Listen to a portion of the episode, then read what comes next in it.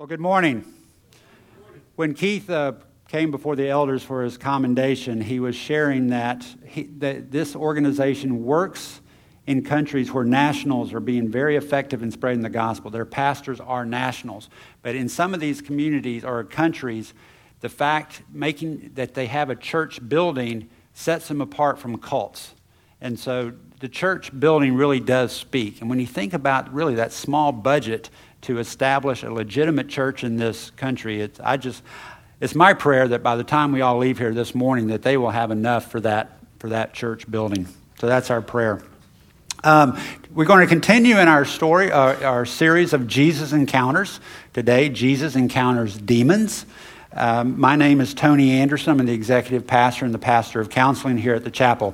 Uh, this weekend, Doug and Jackie had the privilege of um, seeing one of their daughters get married, so I get to teach. Uh, this weekend, they have family in town and taking care of those details and, and such. And weddings are nice, but 11 days ago, I became a grandfather for the first time. yeah. Now, 12 days ago, I look out and I see some grandparents out here, and y'all would talk about your grandkids. I just want you to know, I get it now. I get it. I get it. So uh, that was a great blessing for Lisa and for me and for uh, Phil and Lisa Frio. Uh, so we're very excited. Let me ask you this because I said so. Have you ever heard that? Has it ever been said to you? Have you ever said it to someone else? Every parent in here would probably raise their hand because that's a relationship that you would frequently hear it. Because I said so, that's why. Yeah. I was reading somewhere, uh, they were telling uh, kids that, you know, if your parents default to because I said so, that's why, probably means you had a good argument. And they had to just result with because I said so. So let me ask you a question though. We, we hear because I said so in the parent child relationship. What are some other relationships where you might encounter simply because I said so? Maybe a boss, right? Um, one for me, the, one of the most impactful relationships I had was with my high school basketball coach. It was definitely a because I said so relationship. Now, some of you are looking at me and saying, You played high school basketball? But I want to be very humble when I say this. Um, physically, I am a freak of nature. no, I, seriously. Seriously. At 55 years old, I still have the same leaping ability I had as a teenager. and I have the same cat like quickness I had as a teenager. Yeah, I can't jump now, couldn't jump then not fast. In fact, my coach used to say the way I got a rebound is I would use this big body, push people back, wait for the ball to hit the ground, bend over, and pick it up.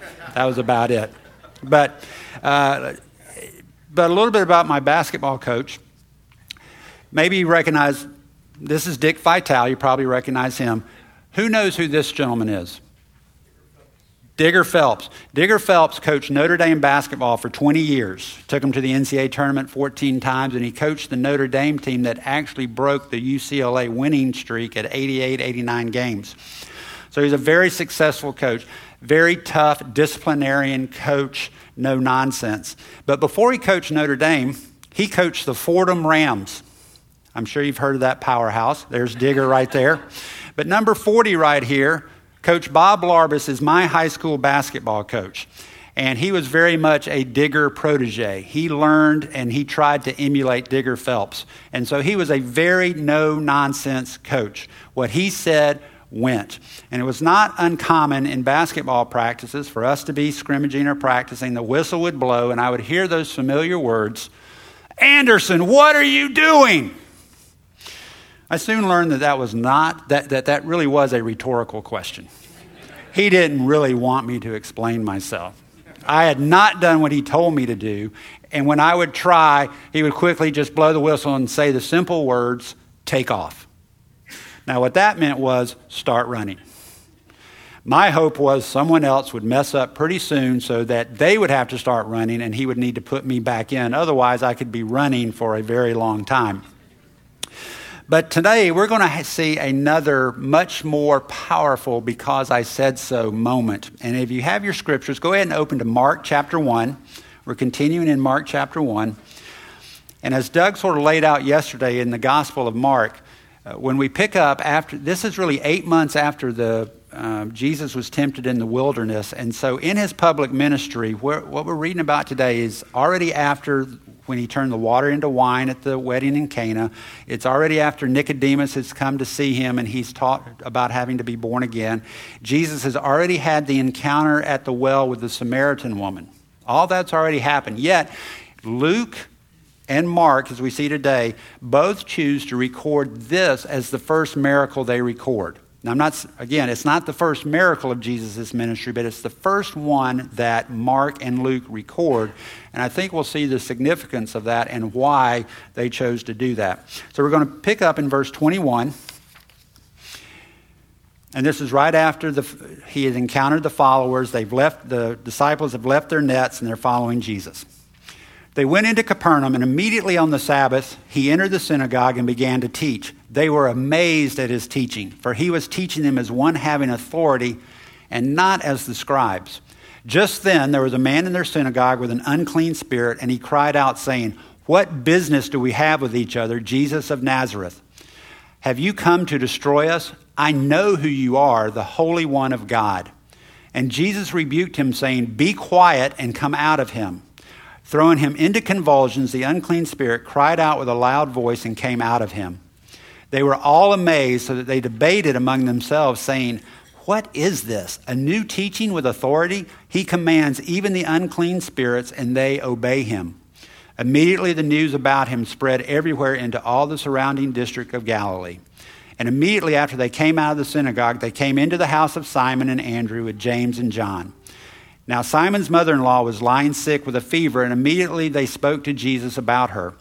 And he came to her and raised her up, taking her by the hand, and the fever left her, and she waited on them. When evening came after the sun had set, they began bringing to him all who were ill and those who were demon possessed, and the whole city had gathered at the door. And he healed many who were ill with various diseases and cast out many demons, and he was not permitting the demons to speak because they knew who he was. So, you'll see we have the, the encounter with the demon possessed man at the synagogue, and at the end here, many who had demons were coming to Jesus and being cast out. In between, there is a reference to Jesus healing Peter's mother in law. However, we're going to talk about Jesus encountering the sick in the weeks ahead. So today we're focusing on those encounters with demons. So, what jumps off the page here as you read this passage? I think the first thing we see here is the people encountered teaching with authority. Teaching with authority. It says Jesus was teaching with authority and not as the scribes. Now, he was in the synagogue, and there was really no synagogues in the Old Testament prior to the captivity. If you're familiar with the Old Testament, the nation of Israel because of disobedience, had been captured and taken away into captivity. And so, to uh, substitute for worship there, they established synagogues, which were sort of like local assemblies or houses of instruction. And on the Sabbath day, the law was read and explained, and during the rest of the week, the synagogue might function as a school or some other meeting place. Now, each synagogue would have a ruler, an administrator, so to speak, and they would have elders and scribes who taught. However, it was their practice that if a visiting rabbi or teacher came, he was given the privilege of teaching in the synagogue that Sabbath. So in this case, Jesus was teaching rather than the normal scribes who would teach at this particular synagogue. And it says here, his teaching was with authority, not like the scribes. So, what would that mean to have teaching with authority? And I think if you looked at all of Jesus' teachings in the New Testament and you tried to describe it or explain it to someone, it's very clear that there was objectivity to it. It wasn't subjective, it was objective and there was no bias. There was an absolute truthfulness to it. He also didn't quote anyone. You know, it wasn't uncommon for a particular rabbi or scribe to say, well, as Rabbi so and so from Jerusalem says, or this says. So there's sort of this, we're all sharing opinions, and then I'll give my opinion. Jesus didn't quote anyone because he didn't need to quote anyone. Now, some of you may be thinking, wait a minute, wasn't there times when Jesus would quote Old Testament passages? But if you think about it, as we're going to talk about in a minute, if all Scripture is inspired or by God or breathed out, all Scripture is God's word. So Jesus really was quoting himself when he would quote an Old Testament passage. But in this case, he was not. There was no quoting of other rabbis or scribes. It was logical too. It made sense. It wasn't evasive. So if this, then this. There was some linear aspect to it. It was concrete. It was things that it applied to everyone. And he taught on essential matters, not trivial things. Do you know people who know a lot of trivial data, but it just, yeah, what's the point? Um, my family says I'm a great person to have on the trivial pursuit team, but, you know, trivia doesn't really do much unless you're playing a trivia game. He was teaching on essential matters and his manner was authoritative. He was, there was no hesitancy to his teaching. He was calm and forceful. There was no, he didn't have a, a doubtful manner about him. Charles Spurgeon says, Truth is harmed when it's spoken in a doubtful manner. Have you ever listened to someone and go, they just don't seem to have a lot of confidence in what they're saying and the way they're saying it in their body language? That was not true about Jesus. And so he was teaching with authority. It says that uh, the people were amazed. The Greek word they use there is ekplesso, which means to strike a person out of their senses. Literally, his teaching blew their minds. Have you ever had that? Have you ever been reading the scripture maybe for the, uh, shortly after becoming saved or really asked God to open your heart and you're reading goes, I've never seen that before. I've never heard that before. That makes so much sense where your minds are blown. That's what the people were encountering in the synagogue that day. He's, he's not teaching like the other scribes. It's with authority. Their minds were blown. So you think, wow, it's teaching with authority. But right after that, Jesus does even something more, something that demonstrates there's more than just authority behind his words. We see that uh, just then, upon hearing Jesus' teaching, a man possessed by an unclean spirit, a demon, cries out. And Jesus is getting ready to have an encounter with this demon. But I think what we want to do is sort of make sure we understand what we understand about demons is what the people right in the synagogue would have understood about demons from the Old Testament. First of all, Satan and his demons were angels created by God until they rebelled against God and were cast out of heaven. We see from Isaiah that Satan has said, I will raise my throne above the stars of heaven. So Satan was created as an angel, created good, but then in his pride and arrogance wanting to elevate himself above God. And in Ezekiel, writing about Satan and his demons, it says, You were blameless in your ways from the days you were created until unrighteousness was found in you. So they were created good until they rebelled against God. The Revelation passage, just so no one comes up here, I know it's not in the Old Testament, but it verifies what was being said in the Old Testament. And this is also important that they were created because the Jews would have encountered some pagan cultures that had the belief that good and evil coexisted, that they were both eternal. So it's very important that we show that God had created Satan and his demons.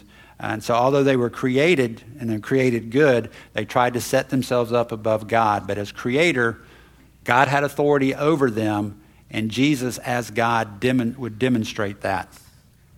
The other thing we would have seen from, they would have known from Old Testament is although demons have malicious motives, God always uses them for his purposes. In the first Samuel 16 account, it's about Saul and David. King Saul was the first king of Israel. And while he was, when he was anointed king, it said the Spirit of the Lord came upon him. But because of his sin and disobedience uh, to the Lord, it says that the Spirit of the Lord departed him, and an evil spirit from the Lord terrorized him.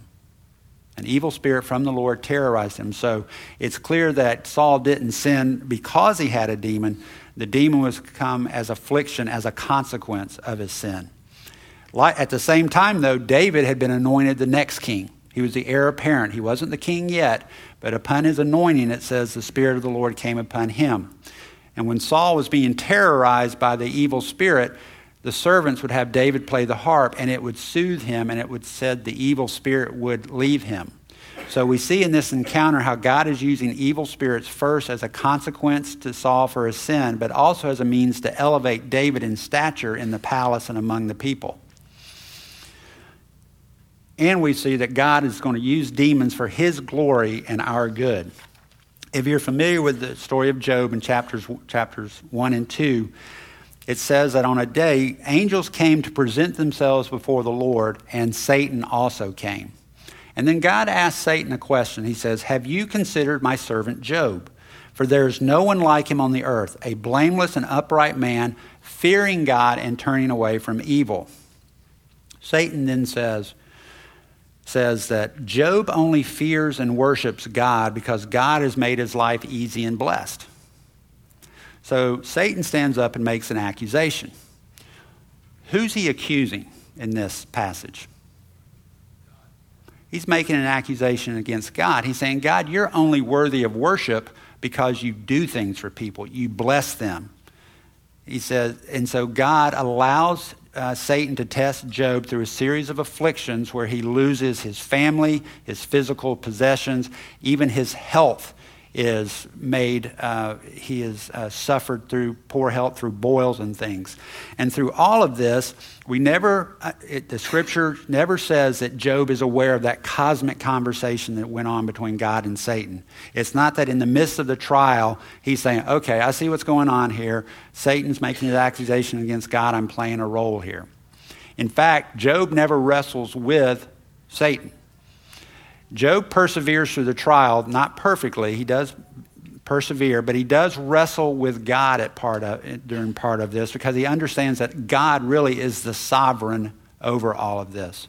And he ultimately repents of his self righteousness and pride and worships God for who he is, not for what he has done for him. And so by doing so, through this, Job demonstrates the glory of God to both the seen and the unseen world. So we know then. So what the people should have known is though that uh, at that time is though Satan and his demons always have malicious intent and motive. They cannot out, act outside of God's authority, and He is always going to control them for His glory and our eternal good. So Jesus now encounters a demon possessed man in the synagogue. And the demon panics. We see they were terrified by Jesus' power. If you look at the Luke passage in Luke 4:34, both ESV and the NIV record the first thing the demon does is let out a shriek. Ah! He's scared, he's terrified. He's come encountered with Jesus' teaching and his authority, and he is terrified which makes sense because it says the demons knew who Jesus was. He says, I know who you are. And he refers to Jesus by name. You're Jesus of Nazareth. Now, most commentators say that was meant to be derogatory because many people back then said nothing good can come from Nazareth, so it's sort of a derogatory term. But the demon is panicked because he says, I know who you are. Just as an aside, sometimes I'll refer to the demons here because if you look at the pronouns, it appears this man had at least more than one demon possessing him. They refer to themselves in the plural. So he was terrified. He knew who Jesus was, and it was clear his goals are at odds with Jesus. He cried out, What business do we have with each other? And in the Luke passage, it says, Let us alone. Clear, that's another indication that the demons knew that they were inferior. Because if you think about it, Gil's up here in the front row. If he had an agenda and I had an agenda and they were at odds, I really wouldn't worry about Gil unless I thought he could stop my agenda. So when he says, let us alone, what business do we have? It's again another acknowledgement from the demons that we're at odds and your ways are higher and greater and your power is greater than ours. The demons were terrified by Jesus' judgment. He, it's, they say, Have you come to destroy us? Have you come to destroy us? The Bible says that the ultimate destination of demons is the lake of fire. And the scripture seems to make pretty clear that demons know their ultimate destination. It's not so clear how they know that, but it's clear they know their ultimate destination. So the demon is asking, Is today the day? Have you come to destroy us today? Because they know of their ultimate destination. And they were terrified by Jesus' purity. You are the Holy One of God. These wicked demons standing there, offset of Jesus, recognize the holiness of God and shrink back. And I wonder, for me, as I was studying this, is my holiness so distinct from the world that it's shocking? Or would, or would the evilness of the world really not see much difference in the way I live and think and speak and treat others? So I just ask you would, would evil shrink back when they saw your holiness? It's just one of those, you know, you drop a pin right there and say, uh, think about that. They knew the Son was holy, and they knew their wickedness got them cast out of heaven, and they also knew their wickedness was going to ultimately lead to the lake of fire. So they were terrified of Jesus' purity. And at this point, then, Jesus rebukes them, gives them a stern command, and tells them to be quiet. We also see at the end in verse 34, after he had cast them out, the scripture says he would not let them speak because they knew who he was. And so it's interesting. Why would he do that? Why would he not let them speak? And it became sort of obvious since because they knew who they were. If you were standing before a judge or before a body of people trying to declare who you were, would you want a liar and a murderer standing up vouching for you? No. In fact, uh, again, Spurgeon says, traitors bring no honor to those they praise. Jesus was saying, I don't need the endorsement of lying, wicked demons to vouch for me. And I think that's also another point for us. I'll, I'll expand on in a minute. We go and we claim ourselves to be Christians as Christ followers. I wonder if Jesus would ever say, Please stop. Please stop. You're killing us. So he did not let them speak because they knew who he was. And then he tells them to come out, and the demons were cast out. The demons were cast out because Jesus said so. Because Jesus said so. Now, I go back to when I was, my son was in the home, and I would simply say, because I said so. That didn't mean he was always going to do it. And there was still that evaluation of, I know what he wants me to do. I think I know what the possible consequences are, but he could go through that risk reward analysis, you know? The demons didn't have that ability here. They had to leave simply because Jesus said so. This was an absolute power encounter. An epic power encounter. Jesus spoke, they had to leave. There was no, well, we'll think about it. They had to leave. And I can't help but think that the Jews in that day would think back to Genesis chapter 1, where eight times in the creative process, God said, and it was. So right now we have people who are sitting there, they're watching, their minds were blown by his teaching. And then immediately Jesus demonstrates not only is there authority in my word, there is power in my word. So, why would, why would Jesus cast out demons? Why would he do this? And why would Mark and Luke say, this is the first thing we're going to write about? First miracle we're going to record? Well, I think there are uh, th- three reasons for us to consider. First of all, is casting out the demons di- simply demonstrated who, God, who Jesus was and is. His teaching had authority, and then he immediately demonstrated power, not over, only over the physical world, but the spiritual world as well. There was power behind his word. See, the Jews should have understood that God created Satan and his demons and had authority over the demons. And so, if that's true, and this, per, this Jesus is teaching with authority and exercising the same authority and power over the demons, then they ought to put two and two together. This is the Messiah. This is the Son of God. Now, we'll see whether or not they actually put two and two together uh, in a minute. The other thing is, Jesus did and does good. Jesus is loving. He always is working for our eternal good. In the world, though, there are two facets of evil, two aspects. There's a situational evil, and there is moral evil. As a person, I might experience situational evil. That's suffering that comes from simply living in a sin cursed world. Death, illness, wickedness of others toward me. But then my moral evil is the sin I commit. Okay? That's the sin we commit our sin, our lies, our adultery, our pornography, our unkindness, our gossip. And if you look at the scriptures, every time, in every occasion where Jesus casts out a demon, the demon was, cause, was the cause of situational evil, a source of suffering. Never in the New Testament is demonization linked to moral evil in the person with the demon.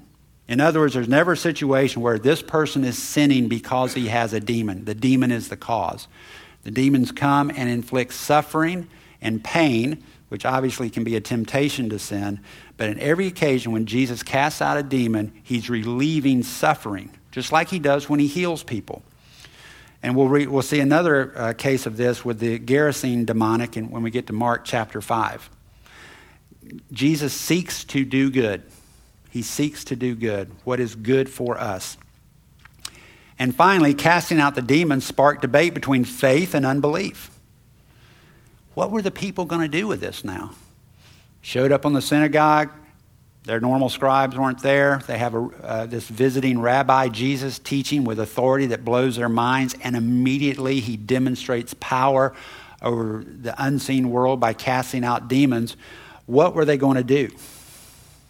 What were they going to do? They were amazed, but were they going to believe? See, the demons, they knew who Jesus was, but they didn't follow him as Lord. What's their destination? Lake of fire. People who hear the word and are amazed but don't believe and live under the authority, what's their destination? Same place. So Jesus would cast out the demons, so it had to spark the debate between faith and unbelief. So we could stop right now and you guys could go to lunch, have a great conversation about demons and how and really get caught up in sort of that cosmic aspect of it. But why, why was this recorded? What are the so whats for us? What are the so whats? You know, I mean, I'm sure there's some who here who believe they may have encountered demons, but it's probably not an everyday thing. So is this scripture or the applications here not an everyday application? And I don't think that is I don't think that's so. I think first of all what we see from this is you and I must submit ourselves to the legitimate, absolute authority and power of Jesus. We have to submit ourselves to the legitimate, absolute authority and power of Jesus. It is legitimate because it is it's his. He didn't steal it, he didn't have to earn it. It's his because it's his by the nature of who he is, and it's absolute because it is supreme in all cases. Go back to people who might have told me because I said so. Never did they have absolute authority. Never could they exercise it. As a parent, I never had that absolute authority. But Jesus has absolute authority, and the benefit is he is also perfectly wise and loving, so he's always exercising that authority for his glory and our good. So, if this is true, let's think about this for a minute. Jesus' word, his teaching has authority. So, what should we consider as Jesus' teaching and authority? Well, 2 Timothy 3 16 and 17 says, All scripture is inspired by God. The word translated means breathed out. It's actually God's word breathed out, and it's profitable for teaching, for reproof, for correction, for training in righteousness, so the man of God may be adequate, equipped for every good work. Every good work, everything that pleases and glorifies God, every act of obedience that you're called to, the scripture is there to provide what you need. Look at it this way. First of all, it says for teaching. So that means God's word is good to tell me what's right.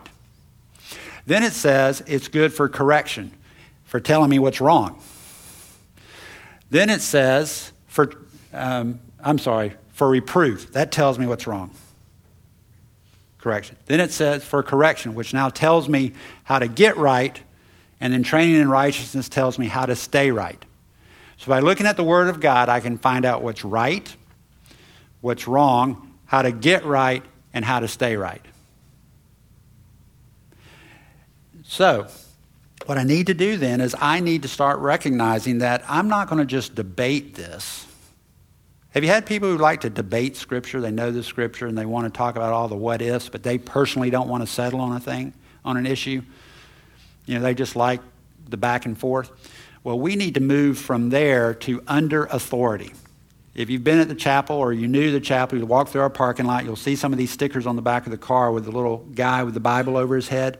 It's because it is our vision that we would all seek in the power of the Holy Spirit to live under the authority of God's Word, which simply means when we understand what the Bible says to do, we're going to do it. And when we understand what the Bible says not to do, we're not going to do it. So we need to move from amazed, wow, that was really cool and interesting, to under authority. And so, some of the things to consider, if that's true, Jesus says, I am the way, the truth, the life. No one comes to the Father except through me. So that we have to understand that, okay, Jesus, if you have power and authority and you say the only way to the Heavenly Father and eternal life is faith in you as my sin bearer, I'm a sinner. I cannot, I am unholy but through faith in you, because you lived a perfect life, died for me, and then was resurrected by the power of the Spirit to demonstrate that God accepted your payment for me. If I believe in you, then I have eternal life. I can't say that's a way or one way. I have to say it is the way. But the good news is it says, Come, all who are weary and heavy laden, I'll give you rest. It is open to all, but there is only one way. Many of us believe that, I believe. So, what about those of us who have recognized that? Well, Jesus also says, do not, or through the writer Paul in Galatians, do not be deceived. God is not mocked, for whatever a man sows, this he will also reap. Sort of call this the harvest principle. Okay? Not a big farmer, but if I plant a corn seed, what's going to grow at harvest time? Corn, if I can keep the squirrels and everything away.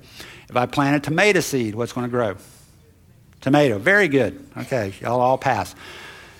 But Paul is writing to believers who are Christ followers or who profess to be. And he says, Don't be deceived. God is not mocked. If you claim Christ but live like the evil world, you're going to reap what you sow. And so he goes on in verse 8 if you sow, if you plant to your own flesh, selfish desires, then what you're going to get at harvest time is corruption. That's what your life's going to be filled with. But if you plant to the Spirit, if you align your ways to the heart of God, then you're going to reap eternal life, which is not only life in heaven, but the peace and joy that comes in this life as well. So we have to recognize we're going to live under the authority of Jesus. There's only one way for eternal life. And then once we have placed faith, we have to recognize we're going to reap what we sow. And so to live under the authority, I just want to give us a couple of things that I want to make sure as a church body trying to influence the community that we are very aware of what the authority of Jesus' word says. First of all, as we move to under authority, God's word says marriage is between a man and a woman, and that sexual relations are to be only in the marriage relationship. Some churches would try to tell you that marriage is no longer just for a man and a woman. But God's word says He ordained a marriage, so He gets to set the rules. And He said there's a purpose, not only for companionship, but to display the relationship of Jesus to His bride, the church. There's a role for husbands and wives. Each marriage needs a husband and a wife to fulfill the, the creative purpose behind marriage.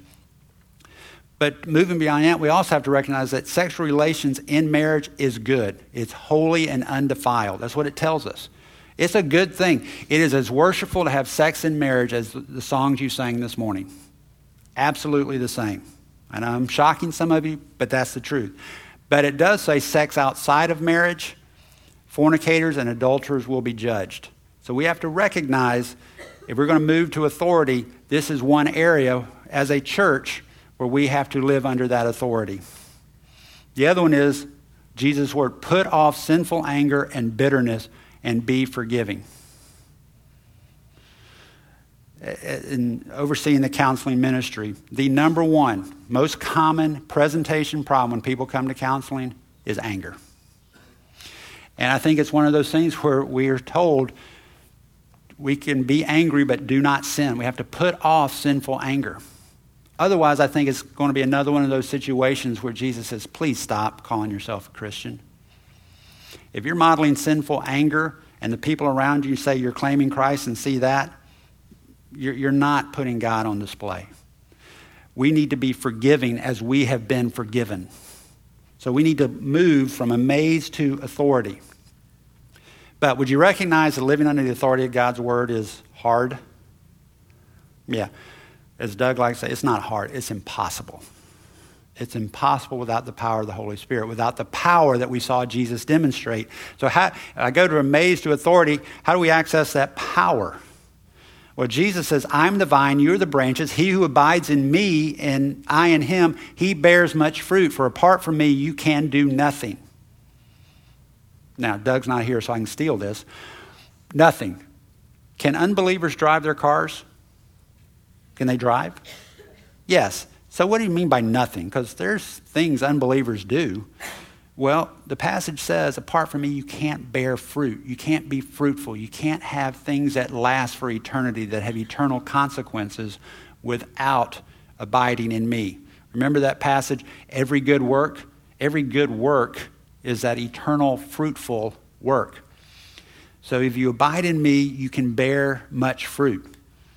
And I think many times when we're reading this passage, we don't read far enough because verse 10 says, If you keep my commandments, you will abide in my love, just as I have kept my Father's commandments and abide in his love. So we, keep, we always wonder, what does abiding mean? Very simply, we keep his commandments. And we say frequently here this definition of abiding abiding is doing as God commands, trusting him to do as he promised. A lot of times, abiding comes before we see the outcome. We want to say, God, show me how this is going to turn out first, and then I'll obey.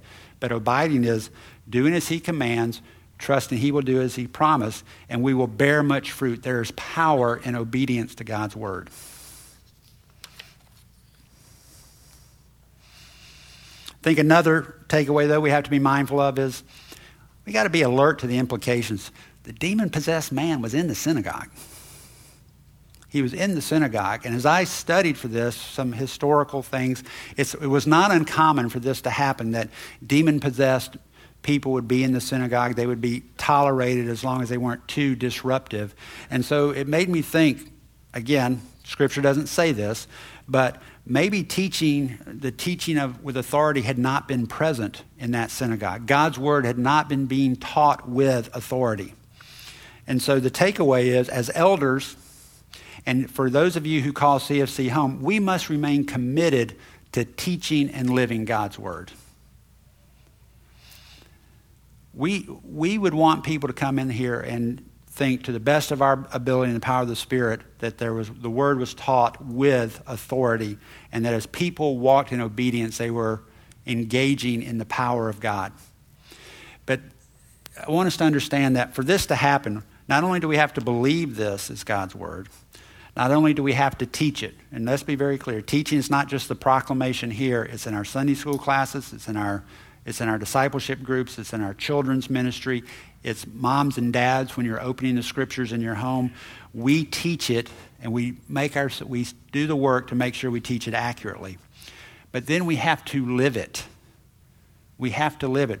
When they hear us say it and what it means, they have to make sure that they see us doing it because what happens teaches. What happens teaches. And we're not going to be able to influ- influence or impact our community or be uh, impactful in our ministries if people hear and see one thing and they see a bunch of us living and acting differently.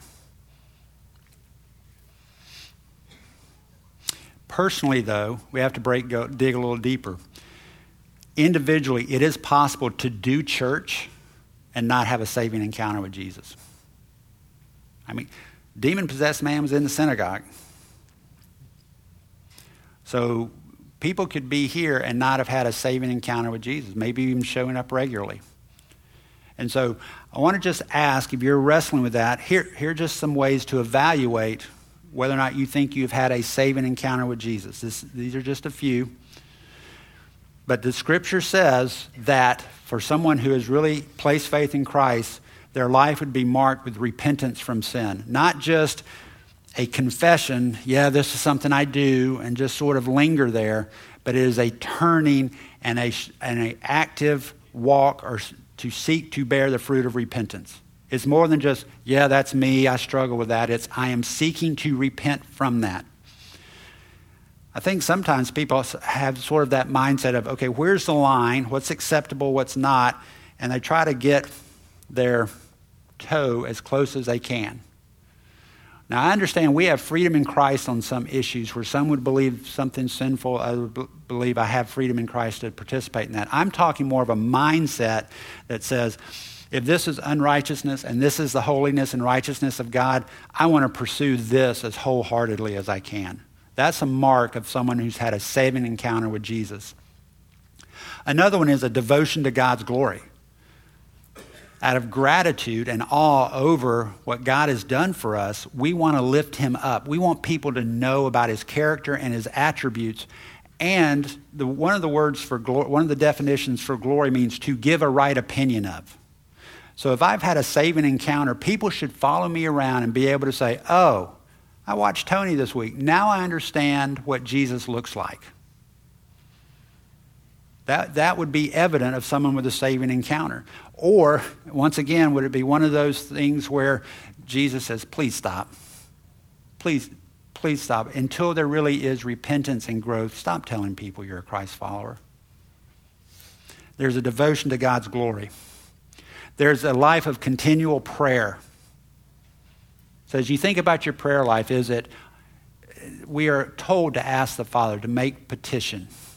But sometimes we only think of God as sort of a cosmic vending machine where give me a job, give me this, stop this. But our life's not marked for with prayers of praise, where every day we just praise him for who he is, simply his attributes, his character. Or maybe we're interceding for other people. You know, not, not just simply people that, well, if you give my husband a job, it's good for me too. Just people that God has put a burden on our heart where we're lifting them up. Or what about prayers of confession and forgiveness? I, I am frequently convicted of this where we need to ask ourselves when is the last time you remember asking God to forgive you for a specific sin where you name it by name? God, please forgive me for the sin of bitterness when I spoke harshly to my spouse or to my child. And then how if that how often should we be doing that? I mean, I don't know about you, but my sins are pretty great, but I don't know if I'm confessing them like I should. Sort of the, the irony, 1 John chapter 1 says that he is faithful to forgive us if we confess. And so as we grow, I think what's going to happen is the sin should be going down, down, but the confession going up because we're more aware and we're more convicted and we grieve. And then we ought to be able to see spiritual growth. The Bible instructs us to grow in Christ's likeness, to become more like Him. And so, simple question ask yourself Am I more like Christ today, here in May, than I was in January? Or better yet, ask your spouse, a loved one, Do you think I'm more like Jesus today than I was in January? and then be humble enough to say, okay, where do I need to grow? Those would be evidences of a true saving encounter with Jesus. I think the last one, and this is hope giving, is we, ca- we must recognize and act in. No person is too far gone. You think of the character traits of this demon possessed man, there probably seem to be no point of entry.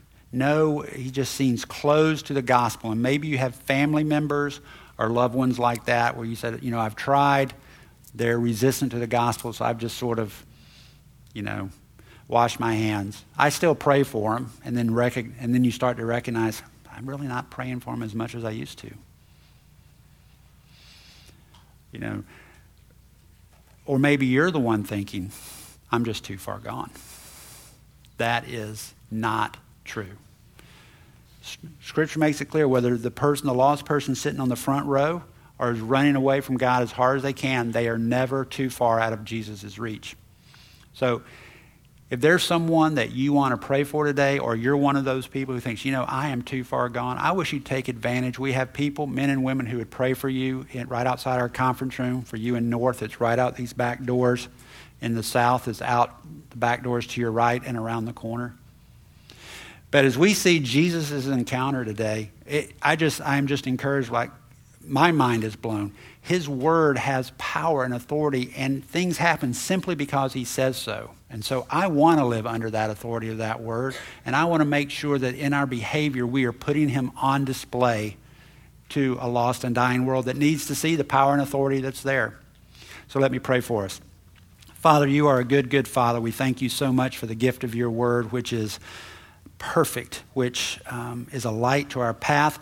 Lord, I just ask that we would move from amaze to living under the authority, Lord, and then experience the power that comes through walking in obedience uh, in the power of the Holy Spirit. I pray for those of our friends and our loved ones who do not, net, do not yet know you, that you would pursue them, Lord, that you would call them to repentance, and that we would be used by you faithfully to be channels of your grace. In Christ's name we pray. Amen. Y'all have a good day.